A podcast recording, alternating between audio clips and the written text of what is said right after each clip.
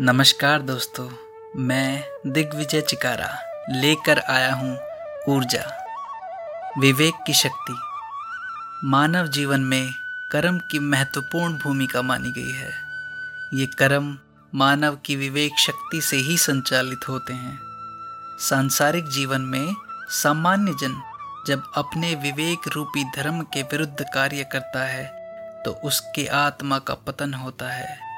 गलती के बाद जब मन धिकारता है तो आत्मगलानी भी होती है। व्यक्ति का मनमति रूप जननी के गर्भ में जाता है तो कुछ दिनों तक वह व्यक्ति आंतरिक पश्चाताप करता है, परंतु वह पश्चाताप ज़्यादा दिन नहीं टिक पाता, फिर गलतियों को दोहरा बैठता है।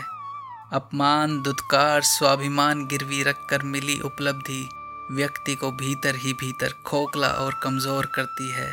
मति की गति सकारात्मक है तो जीवन आनंद में रहता है।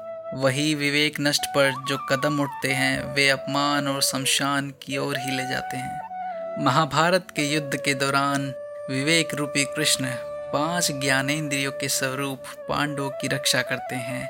इसीलिए निंदनीय कर्म रूपी कौरव पांडवों के आगे घुटने टेकते हैं।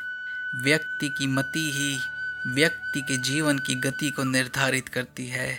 अब तो वैज्ञानिकों ने भी मान लिया है कि जैसा अन्न होगा, वैसा ही मन होगा, फिर उसी अनुरूप जीवन होगा। यहाँ अन्न का आशय खाद्य पदार्थ से न होकर सद्विचार और सात्विक चिंतन से लिया जाना चाहिए, क्योंकि व्यक्ति के जीवन पर उसके रहन सहन चिंतन, मन और परिवेश आदि का पूरा प्रभाव पड़ता है।